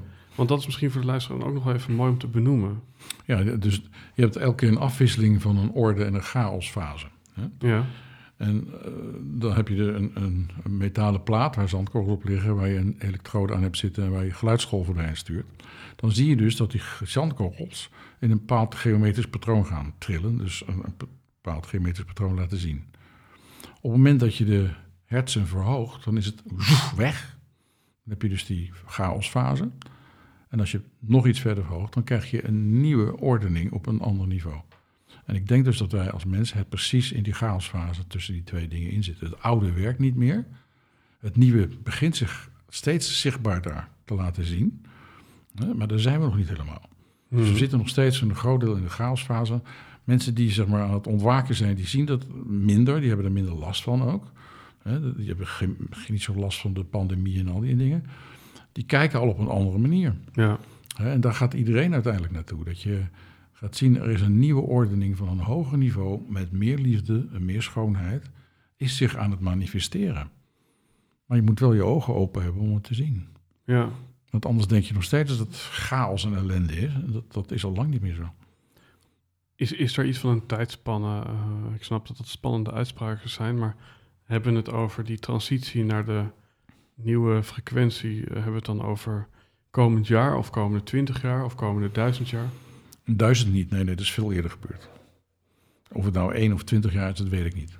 Nee. Ik weet wel dat het steeds dichterbij komt en je kunt het, die trilling als het ware steeds meer waarnemen en voelen. Mhm. Dus voor mijn gevoel duurt het niet zo heel lang meer. Ik, ik hoop dat ik het in mijn leven nog meemaak. Dat die omslag, dat tipping point, hè, dat er dus zoveel mensen zijn die anders aan het denken zijn, dat de hele boel naar de andere kant gaat, naar de Mhm. kant van de liefde gaat. Als, we- als we nog één stapje terug maken naar dit eh, prachtige mooie blauwe boek. Ehm, Mhm. Dan kreeg Helen Schuckman zo'n innerlijk dictaat. Is de Eerste, misschien praktische vraag van waarom kreeg je uitgerekend zo'n normaal eh, ja, persoon die Ja. ja, ook best wel dualistisch was Mhm. en, en Zeker. De, de psychologie eh, Nou, aan... Ze heeft dit aan Jezus gevraagd. Hè? Waarom heb je niet een of andere heilige non gekozen om Ja. dit werk te doen? Toen werd aan de andere kant nogal gelachen. Zegt, ja, maar jij doet het. En dat kon ze niet ontkennen. Ze was, was er al een aantal maanden mee bezig toen ze dit vroeg. Ja. Dus ze had op een dieper niveau had ze al lang ja gezegd. En dat vind ik ook een mooie, ehm, eh, ja, een soort weerstand die ik ook in mijn eigen leven herken, die je soms voelt eh, omtrent iets wat al gebeurd is. ja, ja, ja, klopt. Ja, dat is een soort, eh, ja, ik, ik, ik kan me voorstellen dat de luisteraar, nou, mis- misschien is het ook wel herkenbaar van, voor mij was zo'n zo'n moment was dat ik een, een boekje van David White in mijn handen had en de, dat heette Consolations en Mhm. Nou, vrij vertaald was het soort van... ehm, ja, de, de weemoed en voedzaamheid van alledaagse woorden. En hij heeft een soort hele mooie gedichten over togetherness, loneliness. En ik had dat boekje in mijn hand en ik denk, ja, dit heeft iets met mij te maken. En ik, ik werd emotioneel. En toen heb ik me heel erg tegen verzet, want als dan een spiritueel leraar en die spiritueel... ik denk, ja, wat heb ik nou te zoeken? Maar in feite is het al gebeurd. Het is al want- gebeurd. Ja, Daarom zeg ik, schepping is al meteen totaal. Op het eerste moment dat de schepping zich aandient, is het meteen totaal. ja, Dus op het moment dat jij dat boekje vond, was het al gelijk helemaal, helemaal klaar. ja. Eigenlijk. Alleen daarna moest je het nog in de tijd moest je het nog gaan leven en manifesteren. Dat was er al. Ja. Prachtig, ja, nee, omdat, omdat de, in die week dat ik dat boekje kreeg, toen zei iemand van, ik wil jou herinneren aan je toekomst. Maar daar, daar, daar zit ook zoiets in van, Ja, ja, van oké, je ziet eigenlijk al waar het heen gaat. Dus ook je, Mhm. je, je visualiseert. Ik geloof ook dat Einstein zei van, je hebt eerst inderdaad in je hoofd het ge- gerealiseerd en daarna ga je het in de vorm nog een keer zeker. Dat Ja. is de wet van manifestatie. Je, of de wet van creatie, die in mijn boek over de universele wetten staat. Dat, dat je dus eerst hè, het idee hebt eh, in een groot veld van potentie, waar alles nog kan gebeuren. En op een gegeven moment komt daar een idee in. En die trekt als het ware alles wat erbij hoort, trekt hij naar zich toe. En dan heb je dus coherentie, dat alles op de gelijke manier gaat trillen. Dan heb je actie eraan toe te voegen. En dan manifesteert het zich. Ja, Dat is een hele simpele wet die voor alles geldt wat we aan het doen zijn. Ja. Als we eh, naar het einde van deze aflevering gaan, is er iets wat er eh, ja, bij jou gemanifesteerd is? Hè? Eh, gewoon praktisch heb je een nieuw boek wat eraan komt? Ja, Of- ja, dat klopt eraan. Dat heet Universele Spiritualiteit. En dat, eh, met de ondertitel Alles is één, je goddelijkheid leven. En die komt eh, rond 9 november dit jaar. en, eh, Dan is die goed. Ik heb al de drukproef in huis, dus nog wat kleine correcties en dan kan die gewoon gaan. als we een kleine eh, eh, inkijk eh, of een klein stukje van de achterflap eh, meekrijgen, wat, eh, wat kunnen we daarin vinden in dat boek? We kunnen twee dingen erin vinden. Dat we voorbij religies zijn. Dat is ook weer de oude vorm. En dat er dus iedereen die innerlijke goddelijkheid heeft. En dat je die kunt gaan leven. En dat dat alles uitmaakt. Dat, dat je daar ook een hele andere beschaving door kunt krijgen. Als iedereen zijn innerlijke goddelijkheid zou Mhm. leven. Maar dat is dus iets anders dan op de, op de stoel van, van, van God gaan zitten. Nee, nee, dat is wat anders, ja. Ja, Maar, eh, dat is precies wat het ego doet. Die zegt, ja, goddelijkheid, we, we, we doen even normaal. Hè? ja, ja. ja. Nou, dus die downplayed het. En dat is precies wat elke keer gebeurt. Hè. In het boek zeg ik ook een aantal keren dat het, de, het ego in alle religies is binnengedrongen. En de enige leer van het ego is ons af te houden van God. De afscheiding in stand te houden. Nou, en, en religie was in feite bedoeld om juist de verbinding met God te brengen. Ja, Eh, Religie betekent verbinden. Ja. prachtig. Ja, ja. Dat is dus in elke religie is dat gebeurd. Waardoor we dus problemen met God gaan krijgen. Nou, dat zijn niet de problemen met de ware God, dat is de God die het ego geprojecteerd heeft. Mhm. Dus ja. Ja. wat we aan het doen zijn in deze tijd is ook dat te doorzien. Maar, maar en, en hè, over alles, eh, ja, alles waar we tot nu toe over hebben gesproken, zie ik dus ook blijkbaar een transitie van, nou ja, het, het collectieve, wat, Mhm. wat misschien ja, in, in een verkeerde vorm een soort van communisme werd. Ehm, ja. ja, het, het, eh, het stukje bij jezelf naar binnen gaan, wat misschien ja, doordraafde in een soort van narcisme of individualisme. Mhm. En, en nu, eh, ja, dat is bijna een soort van alsof jouw boek daar dan nog boven hangt. Maar als, wat ik eh, beluister is, oké, eigenlijk de eenheid vinden in het individu. Dat is ook een beetje wat ik. ja, maar dan heb je het nog een heel dualistisch geformuleerd. Mhm. Gewoon überhaupt eenheid vinden. Met elkaar, met, met jezelf, Ja. met God. Kijk, individu, Ja, ja, ja. individu is weer letterlijk gewoon verdeeld. Hè? Ja, nee, dat snap ik. Maar omdat, omdat we dus de God in onszelf kunnen vinden en niet. Ja, eh, En buiten ons tegelijkertijd. Het is één. ja, ja. Hè, dus jouw goddelijkheid en mijn goddelijkheid zijn dezelfde goddelijkheid. En die kunnen uitstralen of die kunnen scheppen. Mhm. En het is dezelfde goddelijkheid van iedereen. ja. Hè, dus het is niet speciaal of zo. Wij- lijkt mij ge- gezellig goddelijk zitten te wezen. Dat is gewoon onzin. Dus dat is weer het ego wat het onmiddellijk natuurlijk probeert onderuit te halen. En, en er weer een raar verhaal van maakt. Van, nou, eh, doe maar gewoon, doe je gek genoeg of zo. Mhm. Hè? Dat soort gekkigheid. Als we dus gewoon heel zuiver kunnen zien dat we dat echt zijn. En de cursus is er ook, die zegt heel, heel veel lessen gaat over, je bent nog steeds zoals God jou geschapen heeft. Je hebt alle eigenschappen van God gekregen bij jouw schepping. Nou, dat betekent nogal wat als je dat letterlijk neemt. ja. Dan zijn we van liefde gemaakt, we zijn van waarheid gemaakt, we zijn van eh, scheppingskracht gemaakt. Al die dingen die God heeft, zijn wij dus ook. Nou, dat, in de oude religies kom je dat niet tegen. Of dan werd het onder de tafel geveegd. Maar als we nu opnieuw gaan kijken en we nemen dit serieus, dan ga je dus heel anders leven. Dan ga je ook veel vrijer leven, veel vreugdevoller. God is ook vreugde, God is ook vrijheid. Is, is, God is ook humor. is er in, in- ja, is, is- eh, dat merk ik trouwens ook in dit gesprek. Dat, dat vind ik wel mooi, dat er hier en daar inderdaad een grapje over het toilet wordt gemaakt enzovoort. En denk van, ja, het kan eigenlijk gewoon allemaal. Natuurlijk. Want, want diepgang en oppervlakkigheid, die hebben eigenlijk ook wel een mooi huwelijk met elkaar. Ja, je, je hoeft ook niet eh, heel heilig te gaan zitten wezen of zo. Dat werkt ook niet. Dat is ook weer een truc van het ego. Mhm. Want dan kan de ander daar weer een oordeel over hebben, enzovoort, enzovoort. Is, is, is er voor, hè, voor een buitenstaander ook voelbaar dat jij daarin steeds meer in die liefde bent gaan staan? Dus is Dat, kan ik van mezelf niet zeggen. Nee, maar, Maar dat wil ik ook niet. nee. Want ik kan me voorstellen dat buitenstaanders dan denken... hé, hey, als ik de twintig jaar geleden Willem met nu vergelijk... dan is er wat veranderd. Dat, dat zullen ze zeker zeggen. Dan zou je dus aan mensen moeten vragen die mij kennen. Ja. Al, me- al meer dan 20 jaar of 30 jaar. Mooi, ja. Eh, misschien zijn er ook luisteraars, eh, die kijken ondertussen even in de camera, die eh, Willem inderdaad kennen van twintig jaar geleden. Dus laat, laat in de com- comments achter wie die toen was. Nee. Mhm. Ehm, ja, nee, ik zou afsluitend, hè, want wij zouden nog lang door kunnen praten, maar dit was misschien één gesprek en misschien komt er nog een keer een mooi gesprek. Ja, ik vond het een mooi gesprek. Ja, en ehm, ja, voor de luisteraars is het misschien fijn om. Je, je zit ook op Instagram. Ja, ik zit op Instagram. Ehm, waar kunnen mensen jou vinden? eh, op, op internet, op, op mijn eh, website. Eh, ik heb ook een YouTube-kanaal. Mhm. Eh, zelfs op Spotify voor de, eh, dus de, de, de podcasts die al opgenomen zijn of de filmpjes die we opgenomen hebben, gewoon alleen als geluid te Mhm. horen. Dus ik, ja, ik heb gewoon een heel fijn social media team om me heen. Christopher en Redmar, die voor al deze dingen zorgen. En dus gewoon dat Instagram-account eh, elke keer weer opnieuw met posts voorzien. Mhm.